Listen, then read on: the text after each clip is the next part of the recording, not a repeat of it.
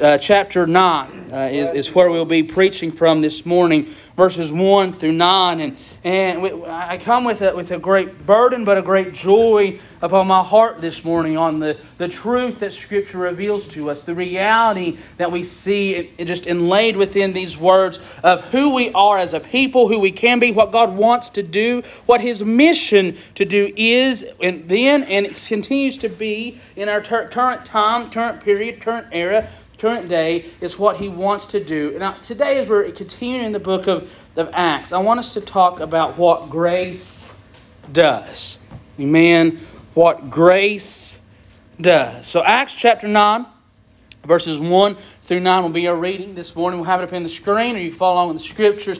Uh, but as we read this scripture, we, we most of us probably understand this story. Most of us probably know about this. Most of us have probably read this, or heard it read, or heard it taught in sermons before, in Sunday school before, as a youth before, maybe even. And, but I want us just to really open our minds, open our hearts to this story, and understand where we stand our, in ourselves within these scriptures, where it is that we rest, what position we take here, and, as, and where we can go from there. Amen. As we understand and study into what grace does. And we'll discuss what grace is here in just a moment. But the scripture reads like this It says, Then Saul, still breathing threats and murder against the disciples of the Lord, went to the high priest and, and asked letters from him to the synagogues of Damascus so that if he found any who were of the way, the way was what they had called the Christian faith at this point. It wasn't called Christianity. It was we didn't have uh, you know denominations and things at that point. It was just considered the way. If he were to find any that were of the way, whether men or women, he might bring them bound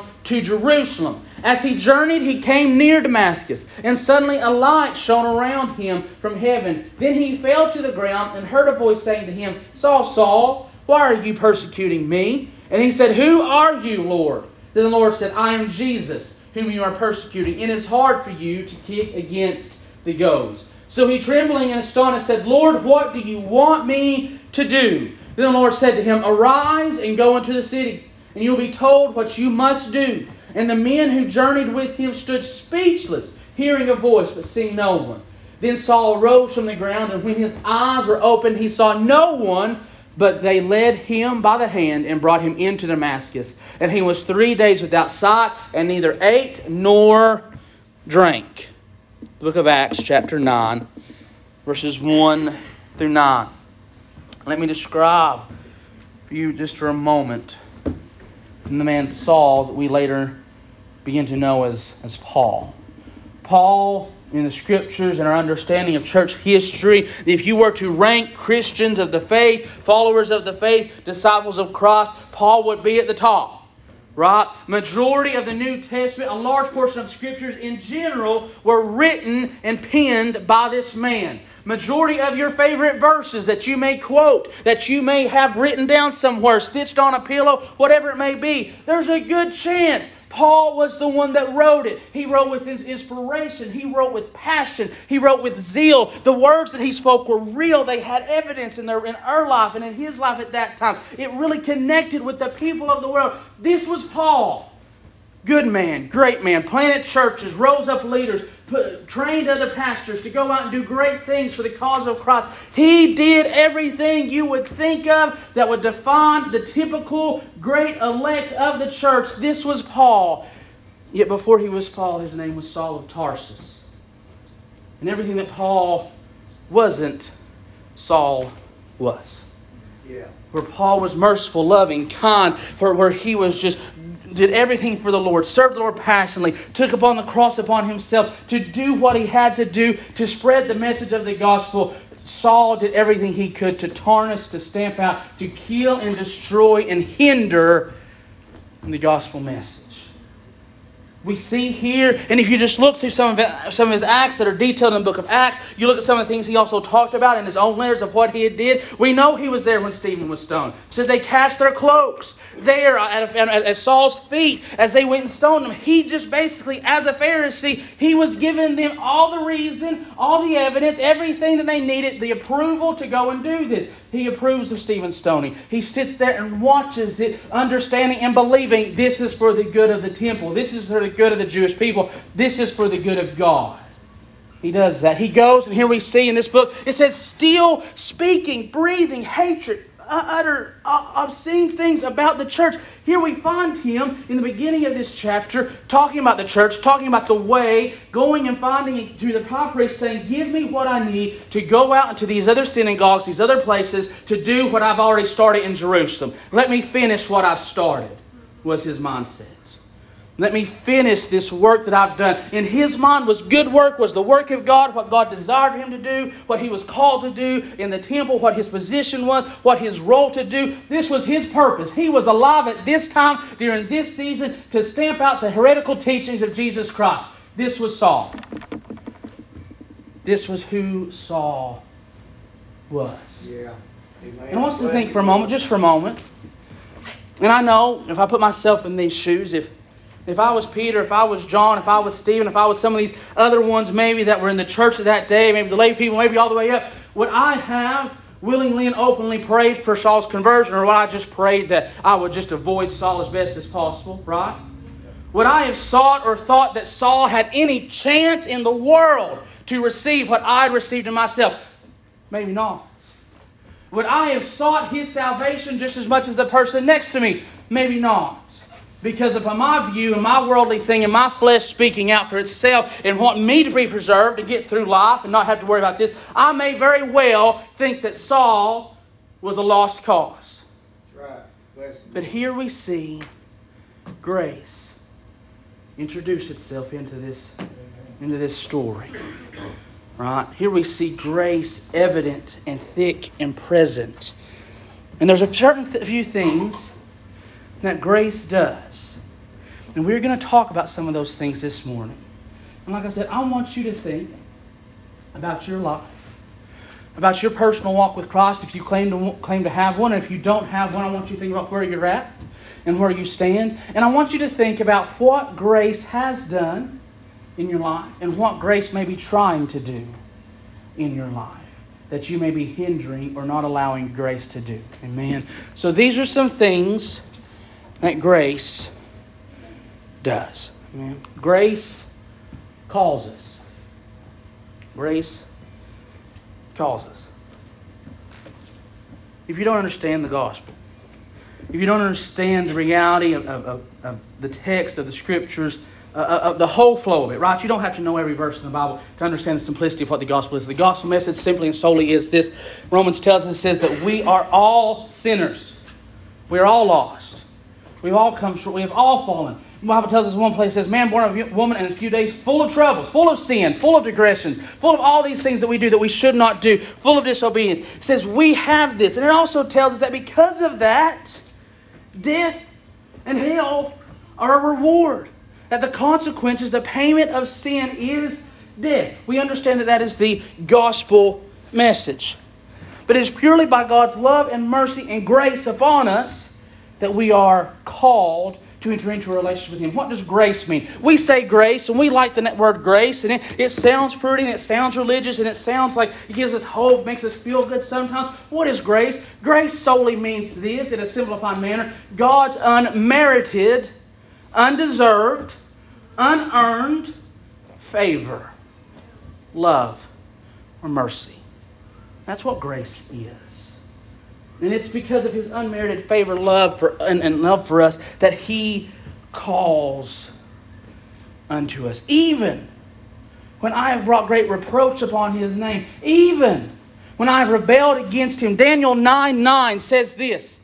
It says, to the Lord. Or understand, these people were in captivity, right? Daniel's people were in captivity at this time. They understood it was their disobedience. He later on in this chapter details that. It's because of our disobedience that we are here. Yet, he says, to the Lord our God belongs mercy and forgiveness. What does that mean? It says God has love, mercy, and forgiveness for them. To the Lord our God belong mercy and forgiveness, though we have rebelled against him.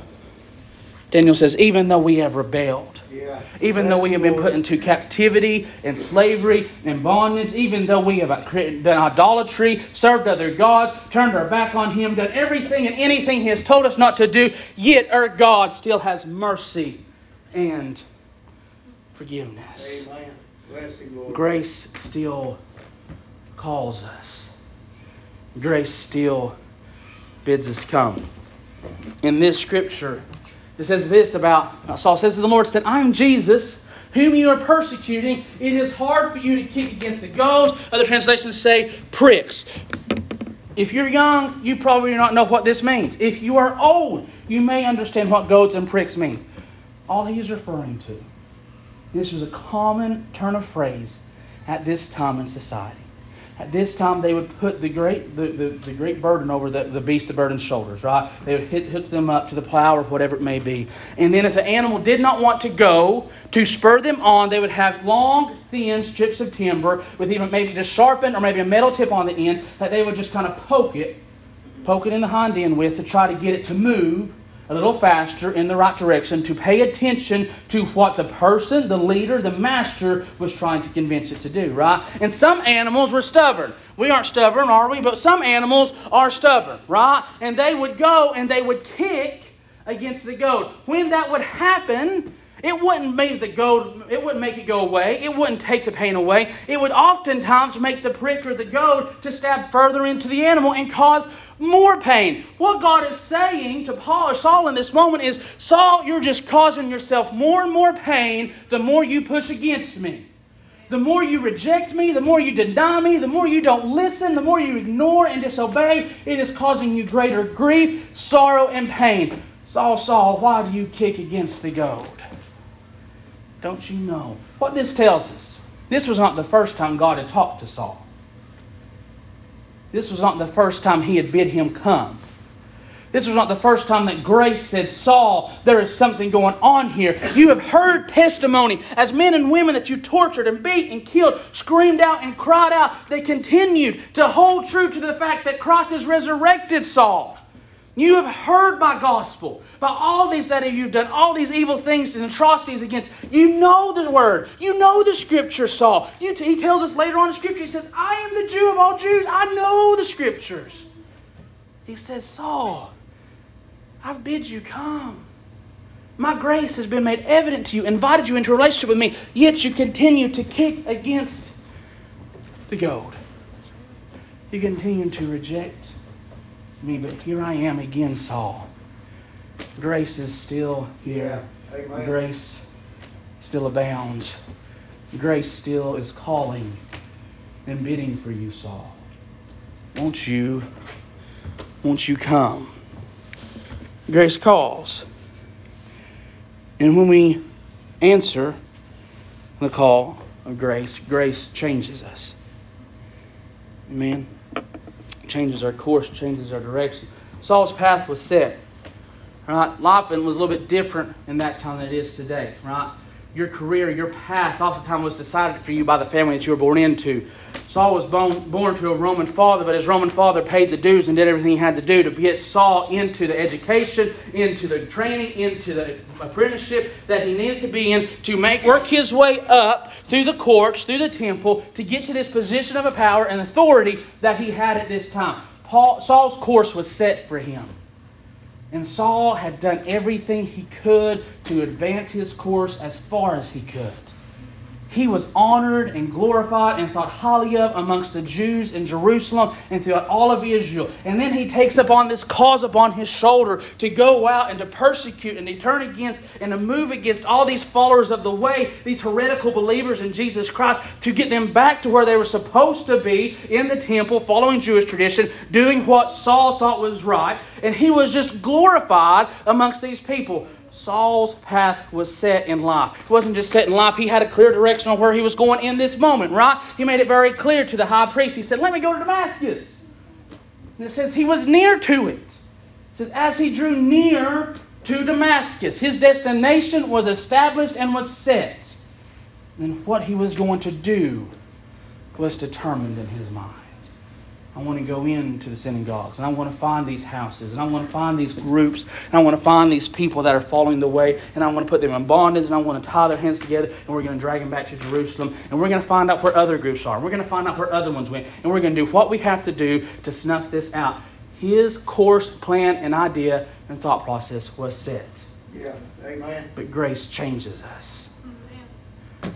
And we see that in Saul. Grace changed Saul. Scripture says, So he trembling and astonished said, Lord, what do you want me to do? Everything I've said about this man named Saul of Tarsus, everything we know about this man called Saul of Tarsus, even how he writes about himself, even once he is saved, tells us this is a confident man. This is a man who has every bit of self belief that whatever he sets out to do, he is going to do it or he's going to die trying. This is a man that has no doubt in himself. No anxiety, no worry, no fear, nothing. This is a man that is strictly confident. Yet, what do we see? When faced with the grace and the mercy and love of God, he is set trembling and astonished. Grace will shake you and grace will change you and make you into maybe something that you never thought you would be. I'll never be a preacher. I'll never go to church. I'll never go and sit with those hypocrites and sing songs about an imaginary God that don't believe, that don't exist. I'll never do this. I'll never do that. This is who I am. This is who I was born as, and I'll never change. Grace will change you. That's right. Amen. Grace changes us. When grace gets a hold of us, and His love and mercy begins to sink down deep inside of us. My dad would used to say, underneath the collarbone. When it gets inside of us, it begins to do something inexplainable, incomprehensible, something we just can't put a finger on, that we just don't know what's going on, but something begins to happen. Grace changes us. In the moment, in an instant, Saul is confronted by the power and the strength, but also by the mercy and the love and grace of God, and he is set trembling and made astonished. This man who would do anything and everything, seen awful atrocities that are uh, done by his own hand, here is changed when confronted and touched by grace. Grace should change you. Right. Grace should move you. Grace should make you into something that you weren't before. Grace should make you more like God. Grace should make you more like Christ. When we experience the unmerited, undeserved favor and love and mercy of God, it should not leave us unchanged. And it should continue to change us from the moment and the instance we experience it the moment and instance we open our eyes in heaven.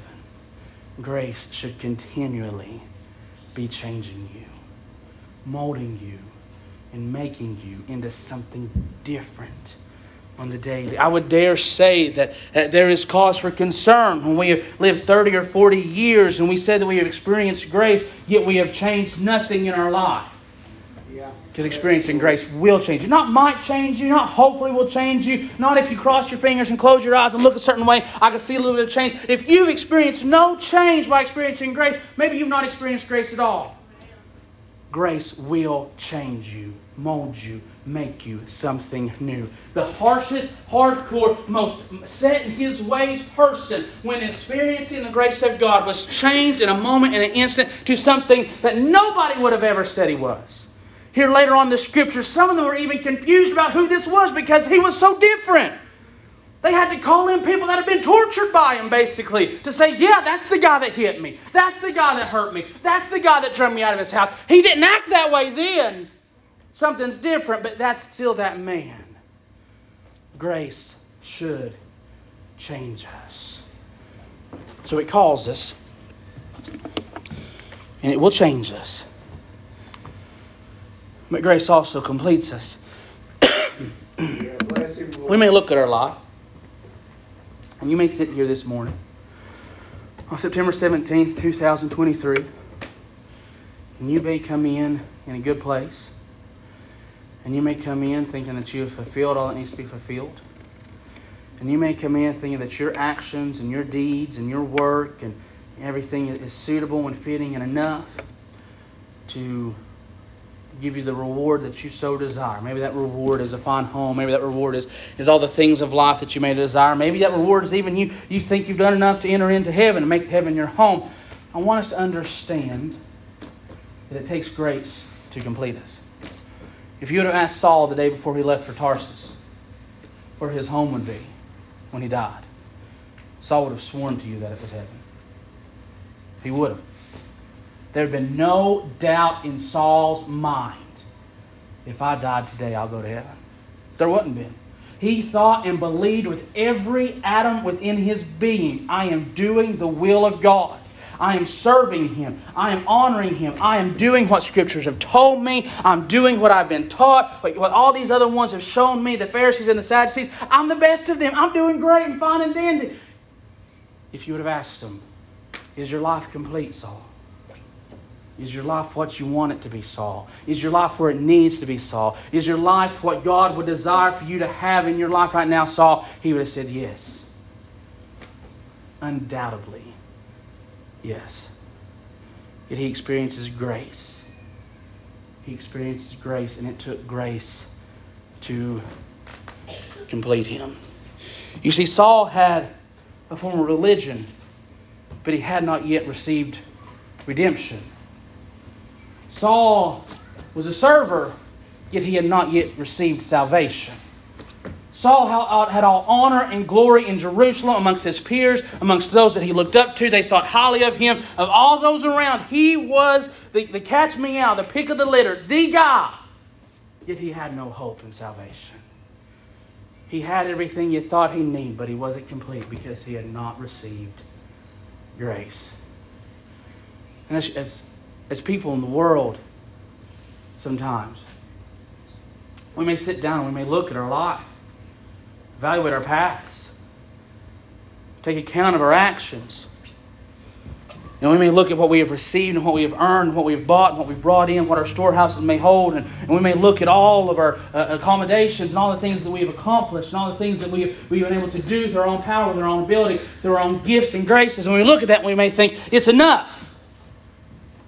And we may look at that and think, I'm complete, I am whole, I am who I need to be, I am pleasing to everybody around me. Surely I am pleasing to God. It takes grace to make you complete.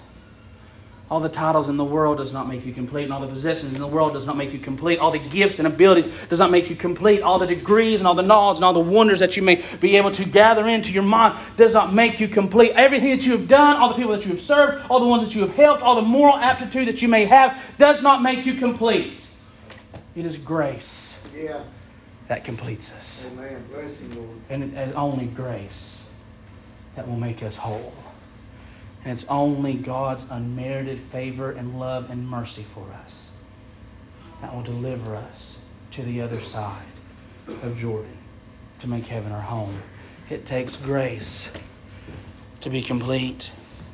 There are people that spend years and years and years, establishing themselves in the circles that they so desire, building the names and the titles that they think are important, and they think that, that, they that people should, should want to have, people should go and push for. They're doing everything they have to pull in the possessions, to make it look good, make everything look good, yet they still sit at home incomplete because they have not received and experienced the grace of God within them. Maybe you've seen it afar in the lives of others. Maybe heard about it or read about it or, or watched some special on the news about it and scoffed at it and they think, that's why I don't need that. I've got everything I need right here. Yet they sit in the middle of the night thinking, there's still something missing. Still something missing. I heard a story once of a pastor over in a, uh, the United Kingdom, I believe it was, and said he pastored a church and he said there was one Sunday he preached and had an altar call and, and he said he, it was just it, it, just just stood out to him that Sunday. He, he said knowing a little bit about the town, knowing a little bit about some of the people came to his church sometimes. He, said he looked down and he recognized that that one of the main judges in the area was was there in the altar and he said right behind, right beside him was was somebody that had been convicted of a crime and just recently had been let let out of the out of the jails and things like that. And and he said it just it just kind of shook me. He said because as he began to think, he, he he said he remembered that this very judge was the one that convicted the man to the seven or eight year sentence, whatever it was, that, that the man had just got done serving. And here they shared the same altar. He says after service, he says the he says the man that had just got out of jail, you know, kind of left, but he, he said he got a chance to talk to the judge and he said, Hey, I, I noticed this. Did you notice did you notice she came and prayed with you, prayed, prayed beside you? And the judge said, uh, he said, yeah. He said, I noticed that. He said, and the judge told me, he said, man, he said, just the grace of God is just so, so mind blowing, right? And the pastor said, yes, the, you know, the Lord reaches all those no matter where they've been or what they've done. And the judge said, no. I, he said, that man knew he was in the wrong. He understood that. He'd served his sentence. He'd done his time. He realized that his actions throughout his life was wrong. He said, I was raised in a prosperous home given every means and ability to succeed in life that could have been offered. He said, I, I was raised amongst other gentlemen. I was taught how to be a gentleman, how to fit in with society, how to be the elect, how to be astute, how to be great, how to be to have people look at me and want to be like me. He said, I went to Oxford. I went and got my degrees. I, I learned the things I was supposed to learn. I, I went in at the bottom and I was raised up very quickly. I got to the position that I so desired to have. For me, the idea that I was in the wrong was so strange so familiar, unfamiliar, so alien that it took the grace of God revealing itself to me to understand that I too could be just as lost as those that I convict to the prison every day. It took the grace of God shaking Saul, blinding him on the road to Damascus to help him to understand that Saul, you too can be wrong you too can be so far out in left field of where you're supposed to be that it takes me moving and working in you, and only by me moving and working in you to get you where you need to be. Saul, you need grace too. Bible tells us, it says that he was blinded. he opened his eyes. It says he could see no man. It says for three days he's that way. Three days he sat alone. Three days he sat, and neither did he eat nor did he, did he drink. He was incomplete. He was not whole.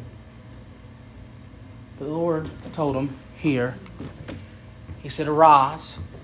Even the Lord knew he was blind. Saul didn't yet, but the Lord knew. He said, Arise and go into the city, and you will be told what you must do. This chapter continues on. I encourage you, if you've not read this chapter this previous week, read it this week, read it this evening, right?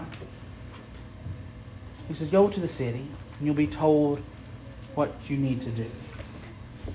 Bible says that Saul, like I just said, went to the city, sat there for three days, didn't eat, didn't eat, drink. He sat there alone. He sat there in meditation. He sat there crying out to God. Bible says that the Lord spoke to a man named Ananias, a faithful man, a, a, a, a, disciple of God, one that followed him, one that was obedient to him. So he spoke to Ananias and said, Ananias, I want you to go to this city, right? I want you to go to this town, right? Right, right next to you, right this house, just a couple roads down, a couple corners down. I want you to go to this house. And said, at that house you will find a man called Saul of Tarsus. He says, I, des- I have desired him. Do you know that's what Saul means? Saul means to be desired. The children of Israel wanted a king. They desired a king. God gave them Saul, that which was desired.